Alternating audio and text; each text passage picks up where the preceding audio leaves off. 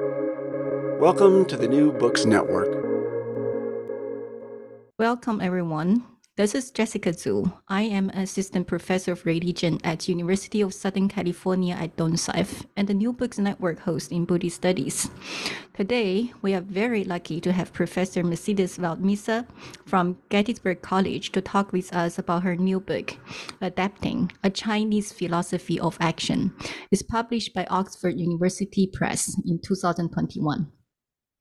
So, welcome, Mercedes. Thank you so much for writing this amazing book. It's a totally different take on Chinese philosophy.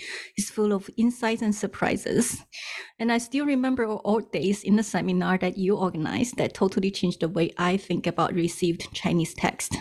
But in reading your book, I again find many more fresh insights, especially ways of understanding agency without ontological presumption of a unitary agent it's just mind bending. So I hope the listeners will find similar moments in your interview, and maybe this will encourage more listeners to pick up this book and start reading it.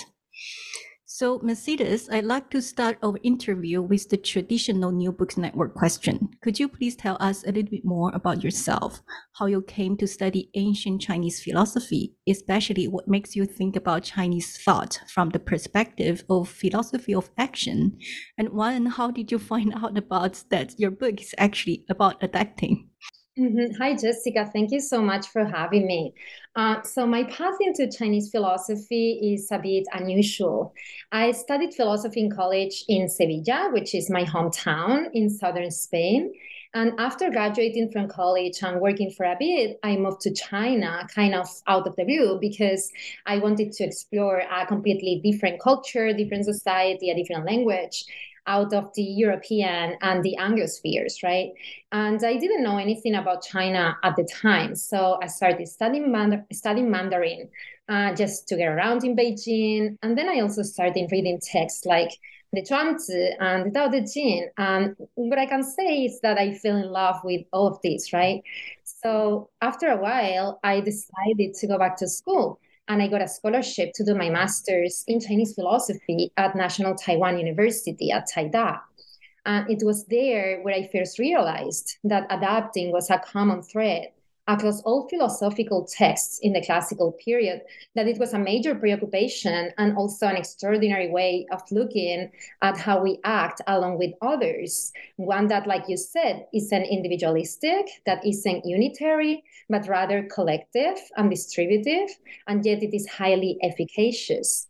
And I still remember vividly that I was sitting in a class at Taida. It was a class about the Huangdi Sijing which is this group of manuscripts from Mawangdui. And um, the professor, Professor Wang Xiaobo, was teaching it. He he used mostly Taiyu, right? Taiwanese to teach this class. So I had no clue what he was talking about most of At the same time, I was sitting there reading these texts and I was thinking about those texts in the Huangdi Sijing that I first came up with the notion of adapting. I was just so fascinated with it and I couldn't stop thinking about it and talking about it. So I made adapting the topic of my PhD dissertation at Princeton. And it's during those years, writing my dissertation, that I came to think of Chinese philosophy mainly through the lenses of agency and philosophy of action. Thank you so much. I fully sympathize that Taiyu is a different language.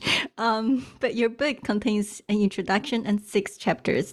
I like to start our interview with your introduction. Here, you outline the theoretical frameworks that is central to your analysis in the ensuing chapters.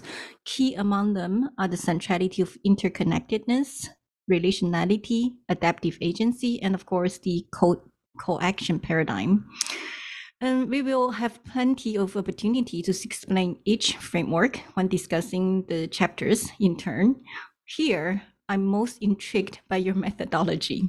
On page eight, for example, you mentioned that here I just quote, I reject notions of authors, book, and schools of thought as a as a priori legitimate hermeneutical principles for the early period. Unquote. And instead, what you do is that, here I quote again, you philosophize at the level of the unit of argument. And for you, the units of coherent meaning and arguments do not need to extend to an entire book compilation. They do not even need to extend to a complete chapter of the transmitted book. So the unit of argument may go as long as a chapter or as short as a passage or extend through several passages, unquote. This method is revolutionary to me. Could you please explain to listeners how and why you started to treat this ancient and transmitted text in this way, and what's the advantages and disadvantages of your method? Yeah, sure. So when I was doing my master's at Taida, I didn't have any previous formal training in Chinese philosophy, which was an enormous disadvantage, as you can imagine, because all my classmates could kind of recite the classics by heart. But it also proved to be a wonderful advantage at the same time because I wasn't tied up to any traditional readings of the texts. And therefore, I also couldn't be very loyal, right, to how we are supposed to classify text into schools of thought or to respect the boundaries, etc., etc. Of course, I was taught this traditional way of approaching philosophy at Taida, but it kind of it didn't carry a lot of weight for me, right? So I wasn't carrying the weight of the tradition, and I definitely wasn't carrying the weight of any particular academic culture or academic norms since I was new in Taiwan, and I was also challenging the European ones that I had inherited. So this is kind of the same as saying that I was very ignorant at the moment, but I think that this ignorance helped me see things that those with a lot of knowledge couldn't see because their preconceived notions prevented them from seeing them, right? If that makes sense. Um, I think that's a very youngest thing to say, no? Uh, but what happened is that then when I joined, for instance, East Asian Studies Department uh, for my PhD, all that I learned there about pre-imperial textual culture, about material culture, you know, by means of the study of excavated manuscripts and artifacts, all that reinforced my intuition that I didn't need to abide by classifications that didn't really exist until much later, until a later period. So that was the final push that I needed to break with the author book and school model of exegesis but mostly because I couldn't have reconstructed adapting in the way that I wanted to had I been forced to abide by those traditional classifications uh, in terms of Taoism, Confucianism, etc., etc. Um, when it comes to advantages and disadvantages, um, I think that's a question of affordances, right? Because any methodology is going to allow you to do something and it's going to prevent you from doing something else. And I think my method is fantastic for doing fresh things with the materials, to establish new connections, to come to new interpretations, to see concepts in a new light, and even to ask new questions that the top down or the uh, so called tree model of exegesis doesn't encourage or allow you to do, like my question about effective action. Um, so it allows a great deal of freedom and even a sort of promiscuity in working with lots of different texts without committing to any preconceptions about them. But yeah, I think you also need to have a certain level of detachment from tradition and maybe even some disregard for authority uh, in order to stomach this method. But then what this method does poorly is offering systematic and coherent interpretations of particular texts and individual philosophers. So, for example, when I teach my seminar in classical Chinese philosophy, I go with the traditional way of teaching, text by text, and I present the text as authored by the philosophers that give them name, right? Because it helps my students understand the material and remember the material. It's just simpler. And that simplicity is a good thing for teaching intro classes, I think. So to me, there is nothing wrong uh, with either method. The way I see it, I'm, I'm a pluralist. Uh, so I think different approaches and methodologies can be used and should be used for different purposes, as long as we are straight about what we are doing and we are aware that these methods are never neutral, that they actually have agency and that they co-act with us. Awesome. Thank you so much for this amazing analysis of co-action paradigm about method and for the kind of takedown of the so-called absolute object, objective method. Um, so I would see your approach as an invitation to see the text from a beginner's mind. What happens if we get detached from the traditional classifications? What happens if we put aside the question of authorship for a moment? So thank you so much for invite for this invitation and for doing such an amazing book after this invitation. So, chapter one What is adaptive agency? Interviews a wide range of passages to show that mainstream Chinese philosophers were largely uninterested in speculating universal principles or fixed standards.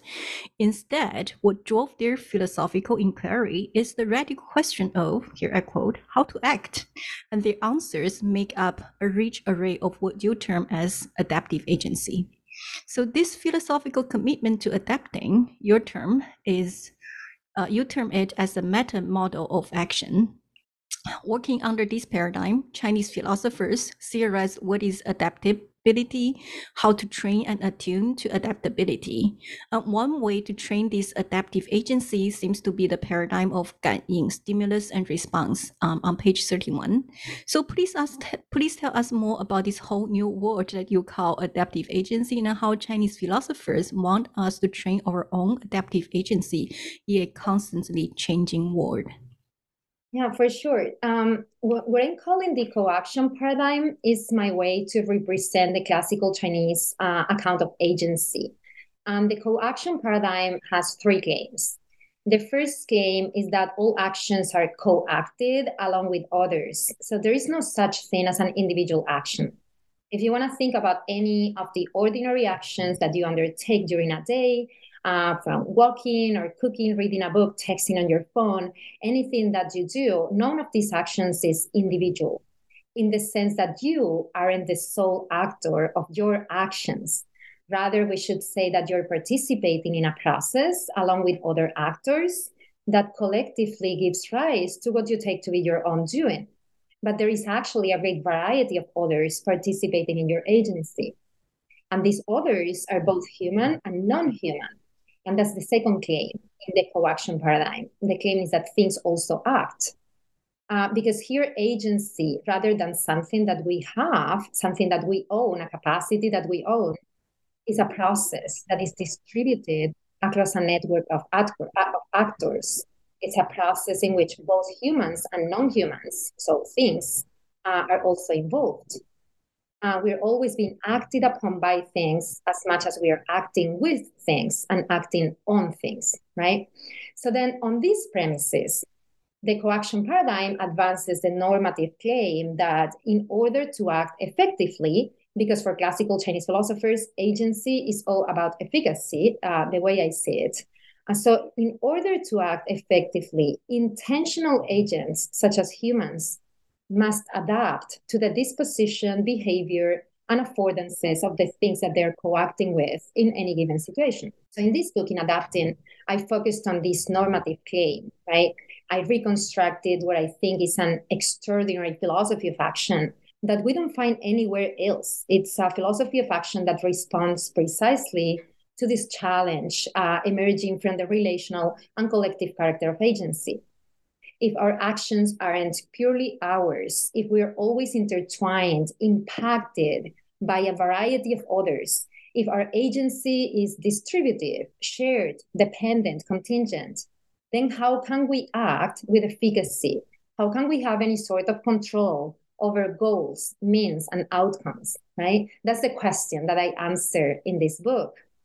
And uh, to put it briefly, adapting is to design your actions, taking into account all the others that are participating in them, using the agentive power of the things that we are co-acting with, and letting these be other humans, but also landscapes and geographical accidents, objects, tools, ideologies, beliefs, really everything and anything that is available at the moment.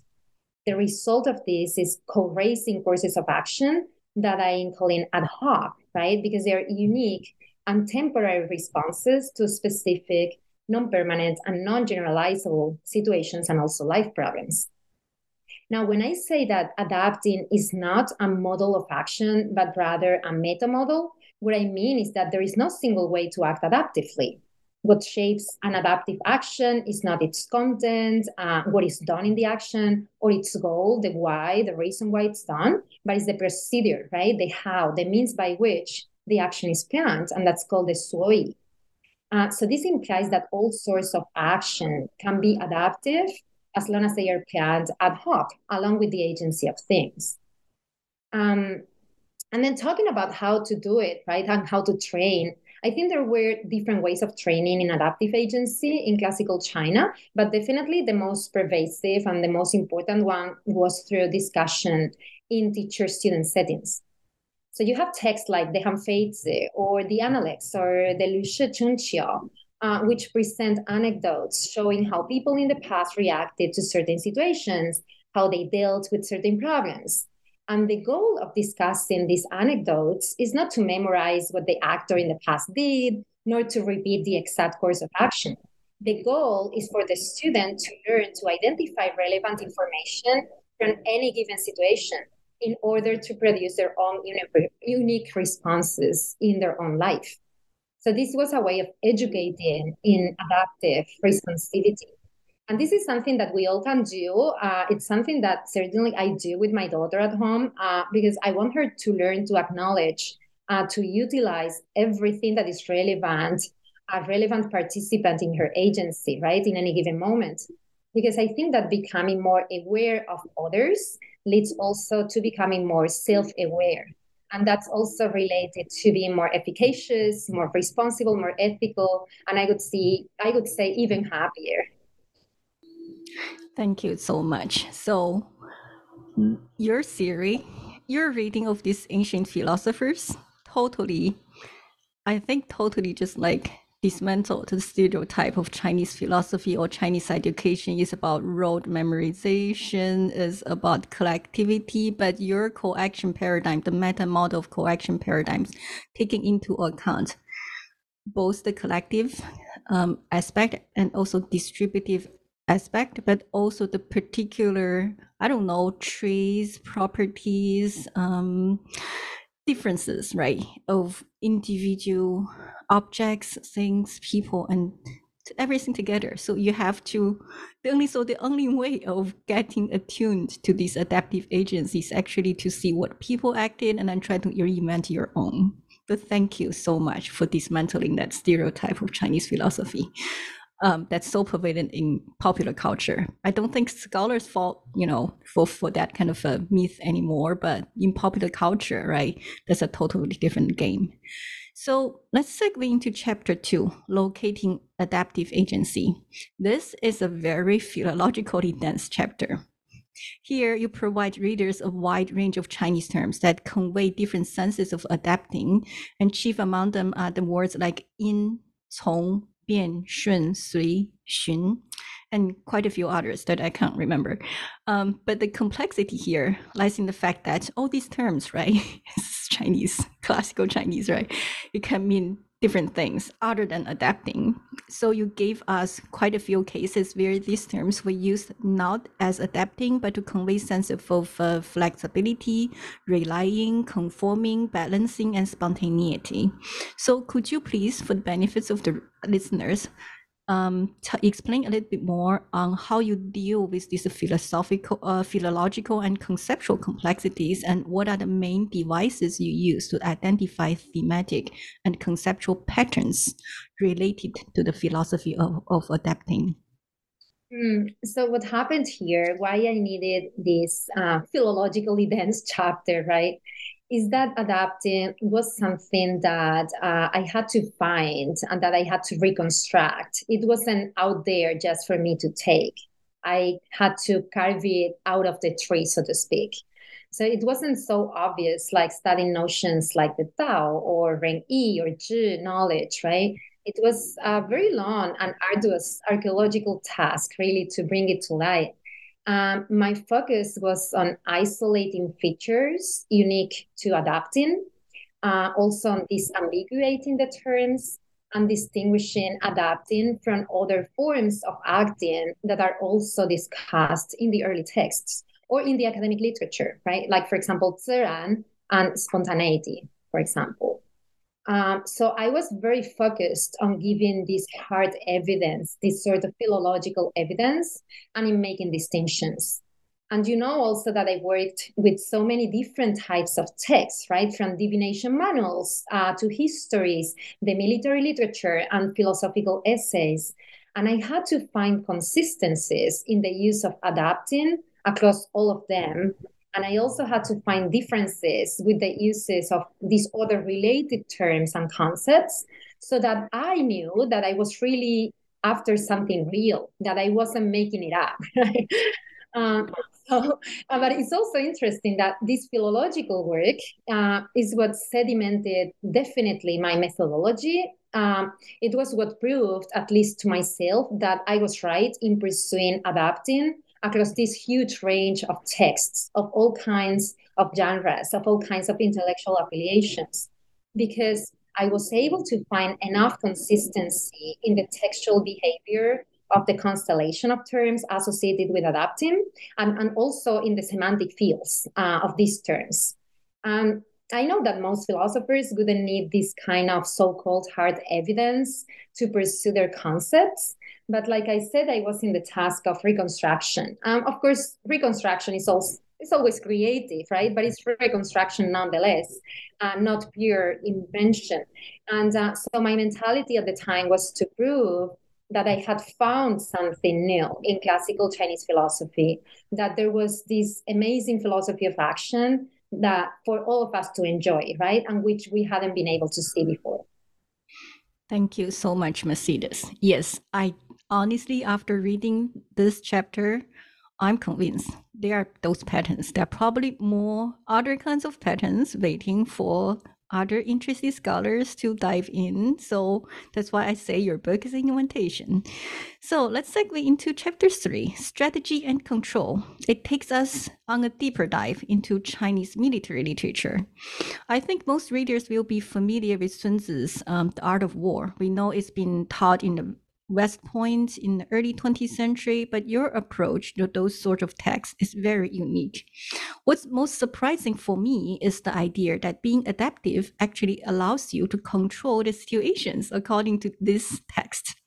So, for example, on page 95, you conclude this chapter with this sentence. Here I just quote Agency concerns control, and efficacious models of agency will be those that allow agents to achieve their goals by taking control of actions, means, tools, and processes. Unquote. This is honestly very anti intuitive. My common sense tells me that adapting means to let go of control. Could you please explain for our listeners why, in this military text, the writers actually claim adapting enables control? How so? Yeah, this is counterintuitive, uh, absolutely. Uh, but I think that this is also one of the most crucial points in this philosophy of action. And so I'm very glad that, for that question. Adapting definitely means letting go of control. But what kind of control are we letting go of, right? That's the key. We let, we let go of the illusion of individualism, the delusion that we are fully independent and autonomous agents who can do things for and by ourselves um, because we're always acted upon by others, right? And these others participate in our actions, enabling and constraining us in equal measure, directing and organizing what we can do and even what we want to do. So, thinking of human agency as an individual or independent activity is completely misguided. Classical Chinese philosophers tell us that individualism leads uh, to clumsy and ineffective courses of action when not to conflict, to chaos and harm for everyone.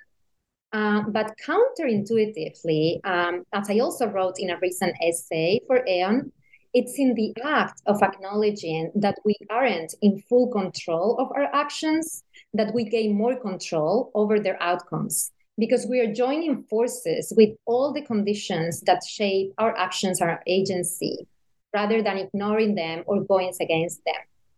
And, um, and here I want to remark that adapting these joining forces with things is not a conformist or a passive way of being in the world. It's not like just accepting conditions, letting the status quo be, um, because that's a very common misunderstanding. Uh, the counterintuitive idea here is that acknowledging what things do and working with them instead of against them is the only way in which we can actually channel things towards our benefit and gain some control over them. Like, for example, in ancient mythology, you have this figure of Taiyu, the great Yu, uh, because there was that this terrible flood going on at the time. And many other people had attempted to control the flood by making dikes and by forcefully blocking the way of water. But that's simply ignoring the behavior of water, and it didn't work. So here comes the great Yu. Uh, he didn't try to stop the water, and instead he simple he simply channeled the water towards places where it would be beneficial instead of harmful right? So in this way, uh, the great Yu becomes a paradigm of adapting because he co-acted with the disposition and the behavior of water in order to control it, and he succeeded, right? Um, and I said that this is one of the most crucial points in my work on adapting because it has very important socio-political implications, I believe. Uh, adapting isn't just a question of personal efficacy, it's also a question of social and collective efficacy letting go of that illusion of individualist control, I think that can give us a greater imaginative scope to create more effective, uh, more just uh, social structures and policies, also to more justly attribute responsibility and to design social systems that offer more equitable and inclusive paths for the future. But to do that, we just can't keep ignoring these others that influence, shape, enable, and constrain our actions. Uh, so my way to look at this, this is like the Tao Te Ching's law of reversal, right? It's precisely by recognizing our contingency, our dependency, our lack of autonomy that we can become autonomous in a more genuine way in this uh, interwoven relational way. Thank you, Mercedes. This is mind blowing.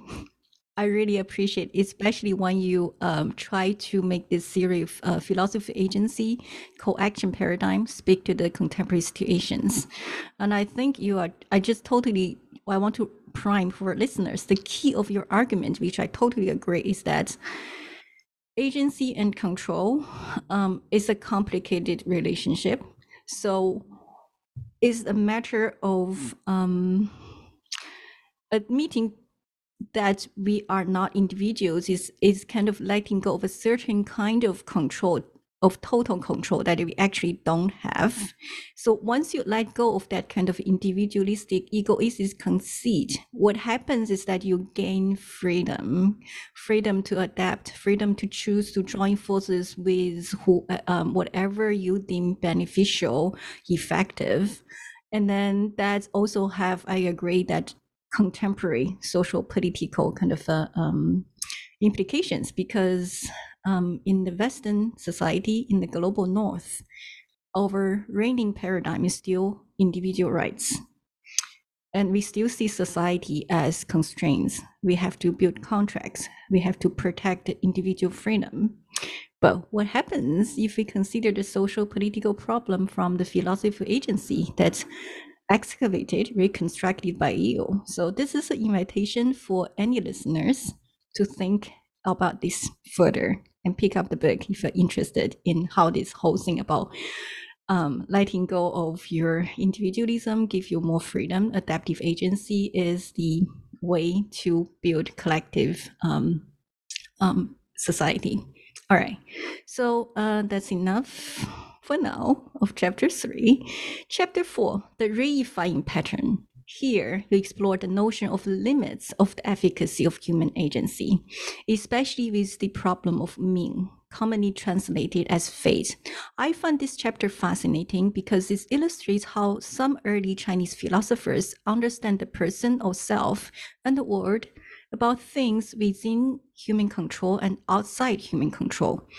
So please tell, tell us why um, why you see Ming as a reifying pattern, which you mentioned on page 96. The reified object of fate, you also called it an external objective heteronomous determining reality that confronted and limited a subject without accepting intercommunication with humans. Unquote. So could you please explain to the readers and listeners your choice of understanding Ming and your evidence to support this reading of Ming as reifying pattern, including passages that showcase the processes of this reification, for example, objectification, externalization, disengagement, and alienation. Thank you. Yeah, yeah. So uh, the way in which I chose to tell the story of adapting in this book is by first looking at adapting as a strategy for acting along with things in situations where there is a reasonable level of control, right? Um, so by, by that reasonable level of control, I mean any ordinary situation where you encounter contingencies coming from other agents, and of which may not be possible to fully anticipate, but which still allow you to adjust to them, to collaborate with them in rechanneling their influence towards the goals that you have acquired at a given moment. So it's to gain control precisely by acknowledging all the conditions that constitute your agency, like we just said, right? And I explore that with the military uh, literature. But then there seemed to be a lot of people in classical China, um, not only philosophers, but all kinds of ordinary people, um, practitioners, who thought that there's a lot in life that completely escapes human control, right? From our physical and mental features to social conditions, such as whether we are born poor or rich, or whether we, we get lucky and encounter opportunities to move our lives towards certain desirable paths, etc., etc.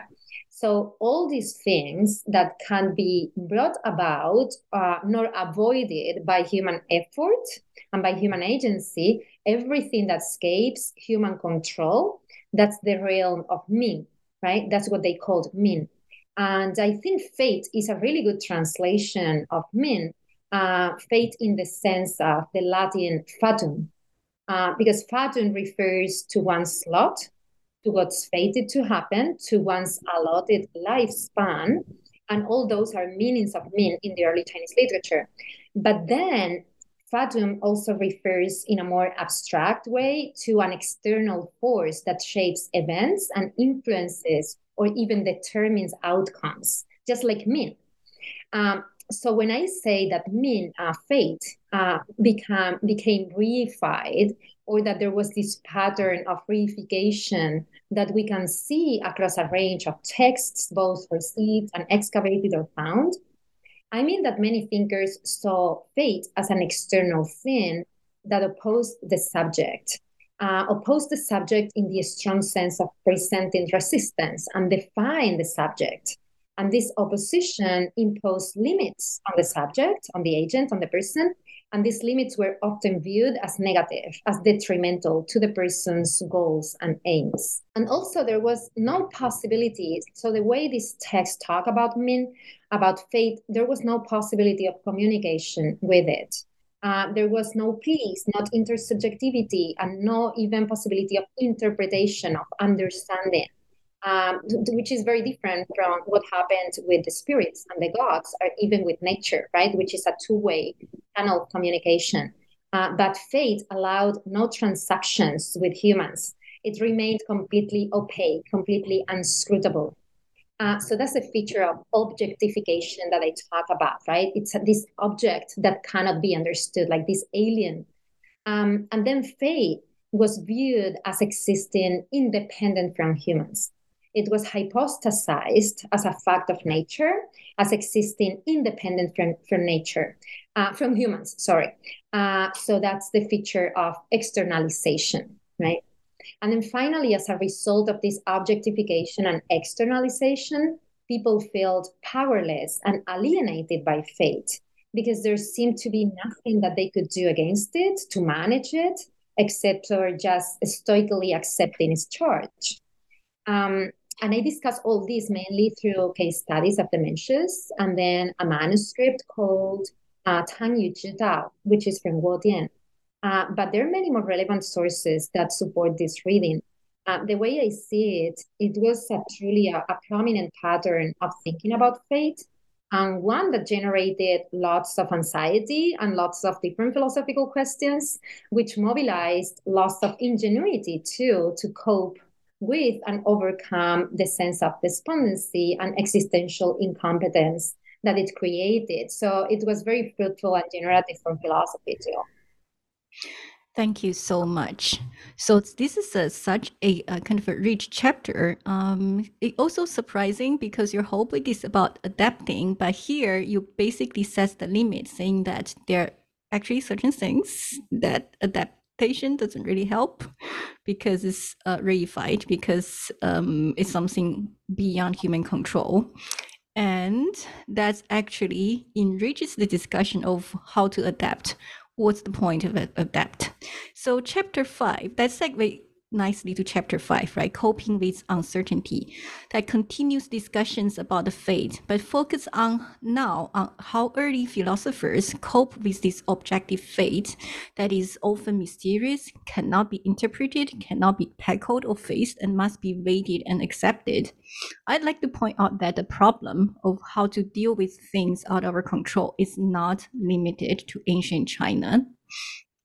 We all have such problems throughout history. It's just like it shapes the forms, the particular content is different. But so, you know, learning about ancient China, right? Their solutions, their coping strategies, including divination, astrology, right, is still popular today in our secular world, could be still relevant for us, um, the modern um, citizens. So, could you please map out for the listeners what are some of the coping strategies and how adaptive agency is theorized and employed in these cases? Yeah, for sure. Um, so I'd say that the most well-known form of coping with uncertainty is divination, right? uh, hemerology in particular was very popular in classical China and still is to this day. So hemerology is calendars that tell you when it's a good time to do things like getting married or eating certain foods, uh, all in conformity with the seasons, with natural cycles. Uh, so this is sort of an ecological model of action that helps make predictions, helps regulate our behavior, mediate risk, and also diminish uncertainty with respects to the future. And uh, apart from hemerology, there are of course other types of divination like Yarrow-stalks, uh, which is the Ching, right?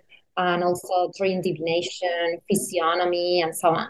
Uh, but all these mantic methods all have in common that they rely on some kind of external technology uh, that offers uh, ready-made solutions, we can say, the promise of reliable paths for deciding future courses of action. So people don't so much make decisions for themselves, but rather rely on these technologies to organize their lives and reduce that sense of uncertainty and powerlessness that we have, right? Um, but then, in contrast with these mantic methods that I discuss in the chapter, then I also present what I call philosophical responses to deal with the lashes of fortune, which um, these philosophical responses, they didn't rely on any external technology, but rather uh, they relied on the person's own work of rationalization, explanation, uh, the person's way of interpreting reality and how things hang together in a way that is conducive to supply some type of agential competence. And then, so I place adapting among these other philosophical proposals to deal with everything that is out of our control. And so here uh, I, I focus my discussion on chapter six of the Zhuangzi, uh, particularly in what's come to be known as the death dialogues in these dialogues, we find a group of friends who are joyful, they're carefree, and then suddenly one of them falls ill with uh, something like a tumor and experiences this terrible physical transformation. His body becomes all messed up, all deformed. Uh, but what counts here is his reaction that I find absolutely charming. He says, Well, wow, why would I resent any of these changes? if my left arm were to be transformed into a rooster, I would use it to keep watch on the night. And if my right arm were to be transformed into a slingshot, then I'd use it to shoot down an owl and to roast it for dinner, right?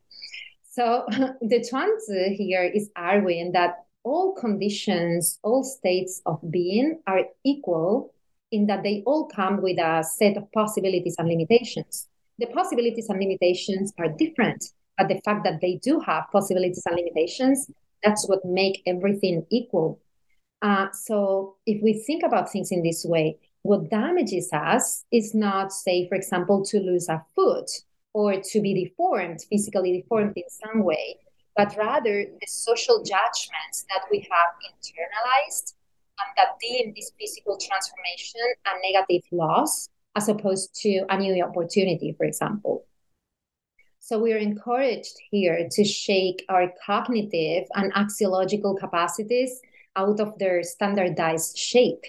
And as a result of this detachment from conventional standards, then we can adapt to the soulness of each thing, which is the expression in ziran. So to adapt to their features, the tendencies, the behavior of each thing without adding any preconceived judgments to them. Uh, these shifei judgments, right, that the Zhuangzi talks so much about. Um, so I think like the point here is that everything that happens, even those things that are completely out of our control and that we typically see as negative and as detrimental, we can join forces with them and see them as an opportunity for new becomings.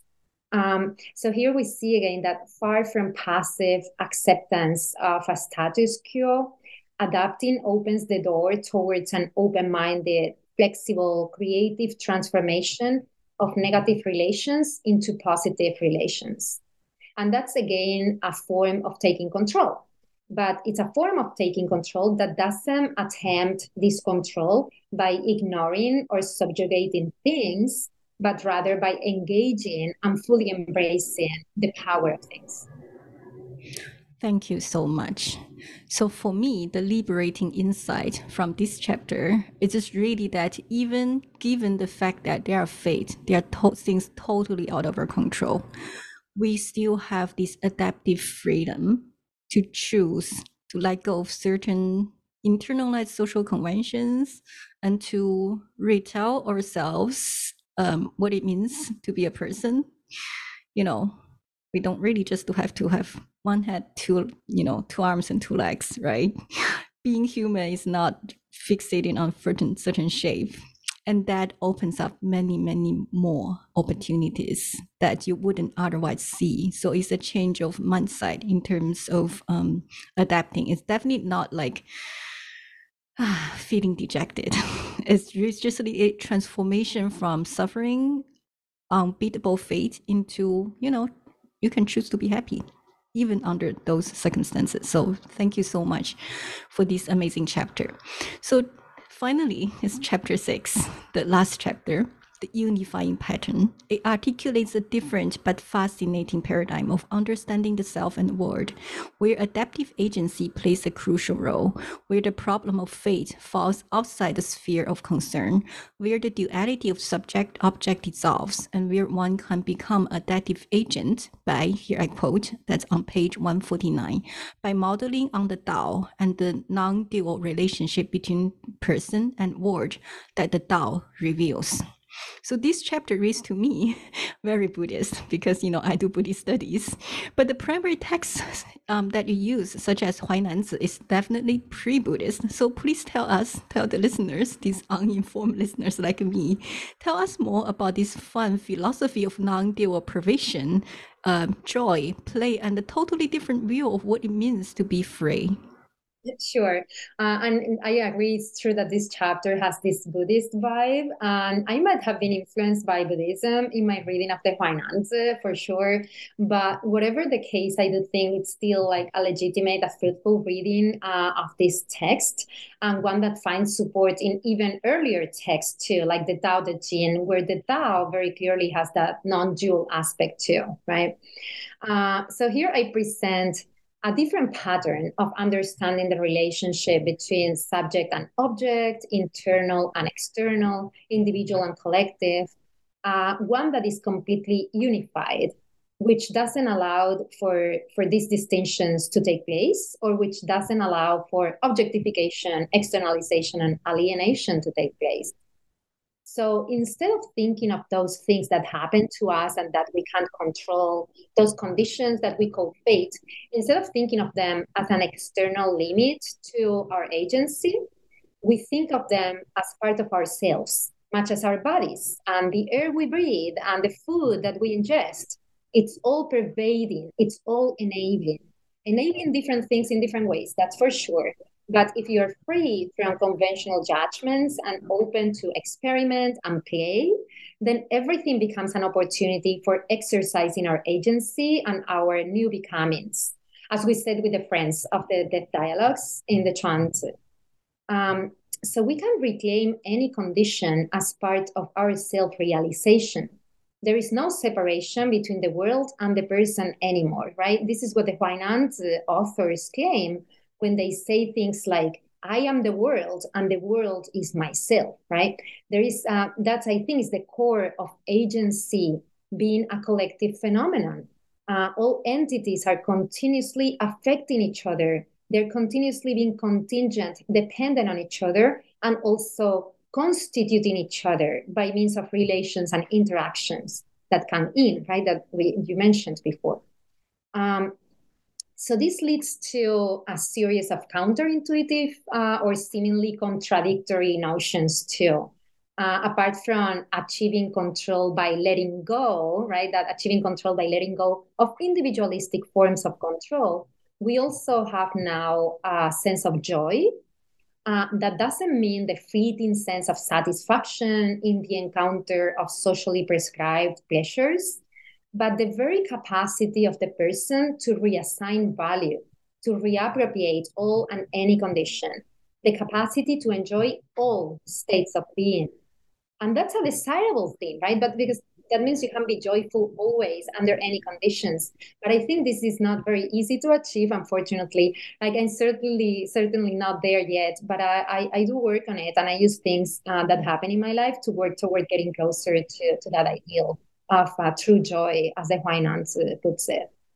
Um, and then we have a sense of play. Um, so think about it. If all conditions, all events, things, everything is part of you, then they aren't an external limitation, right? Or an external constraint, but rather they're just conditions of possibility for your agency and for your enjoyment. Uh, if that's so, then the world becomes sort of a self enabling playground um, and to play like this, this sense of play uh, that is developed in the Huainan uh, chapter one, Yuan Dao, um, it's very similar to what Maria Lugones said about play, right? That play is to be open about uh, open to self construction. It's not to have any preconceived ideas about what things, including yourself, uh, should be. It's adapting to what is timely, possible, appropriate, and desirable in a given moment and also being open to all of this shifting and changing in any given moment too right? In just a second. Uh, so joyful playing requires non-attachment. And uh, i think that's a great insight too to bring into our lives um, in any kind of ordinary situation. And also this sense of playfulness leads to uh, freedom that you said is very different different conception of freedom that also seems quite a contradictory uh, because it's a freedom constituted by non freedom, right? By everything that lies beyond my possibility of control, uh, by conscious effort, everything that cannot be avoided. It's the freedom of a self that is constituted by non self, right? By all these others in the world. It, it's, it's an expanded view of the self beyond just the person and it's the freedom of an agent whose actions are not purely her own, since we have said that agency is collective, uh, it's a collectively emergent phenomenon.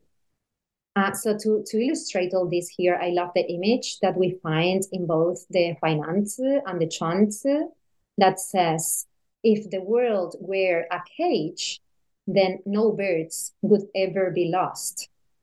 Right? So think about the image of the cage like any other boundary or any wall, the cage divides space into inside and outside. And those inside the cage are considered to be limited and conditioned and free in a way that those outside the cage are not, right? Because outside the cage, they have free range of movement and other liberties.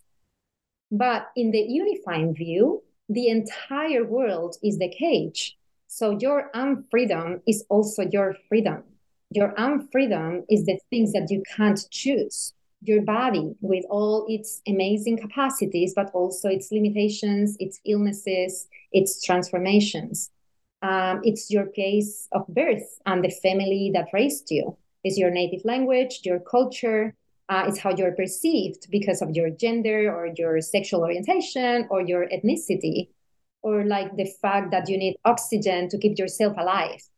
But these things that constitute your unfreedom are also what make you you. Um, also, they are the enabling medium through which you can fulfill your life. Right? You cannot be without them, right? You're fully dependent on this.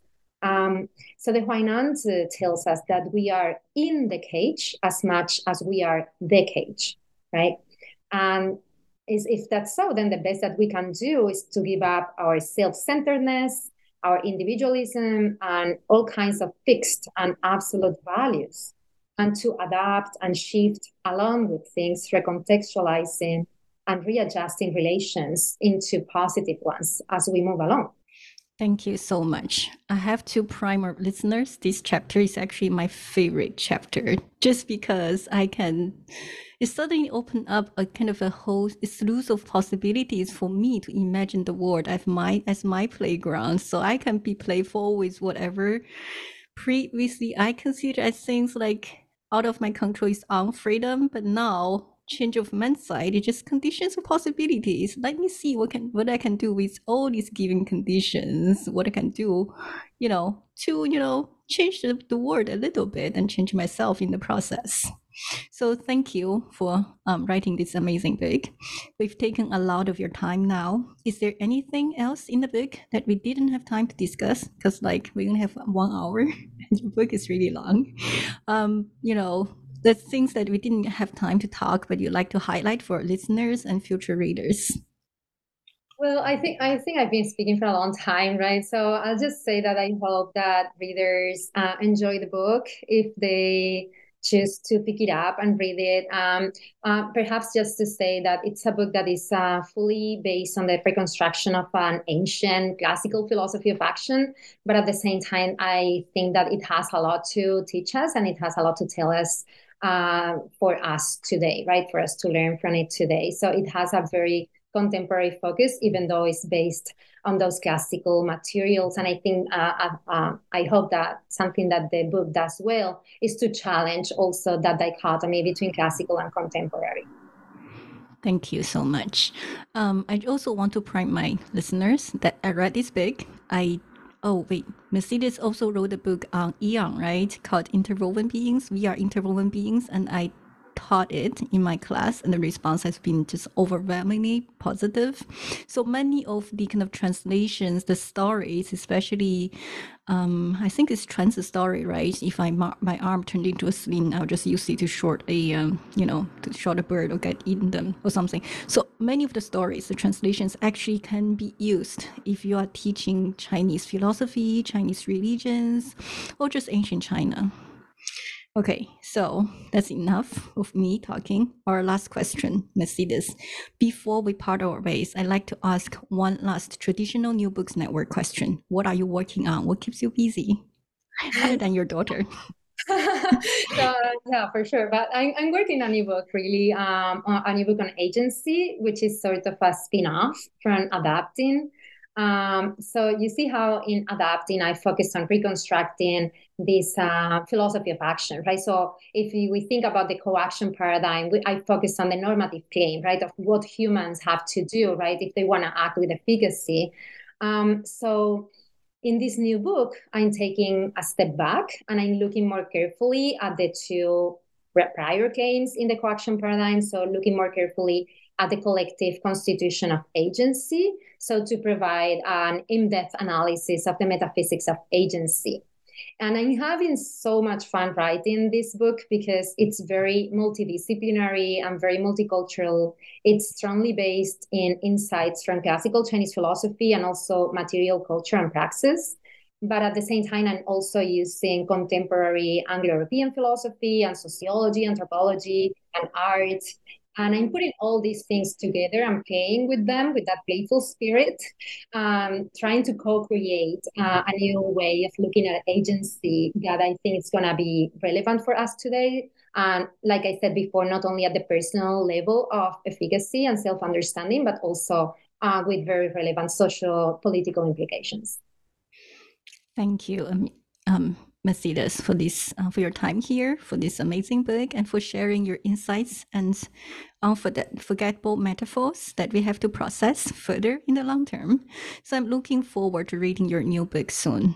Thank you so much, Jessica, for having me. It's been my pleasure. Thanks.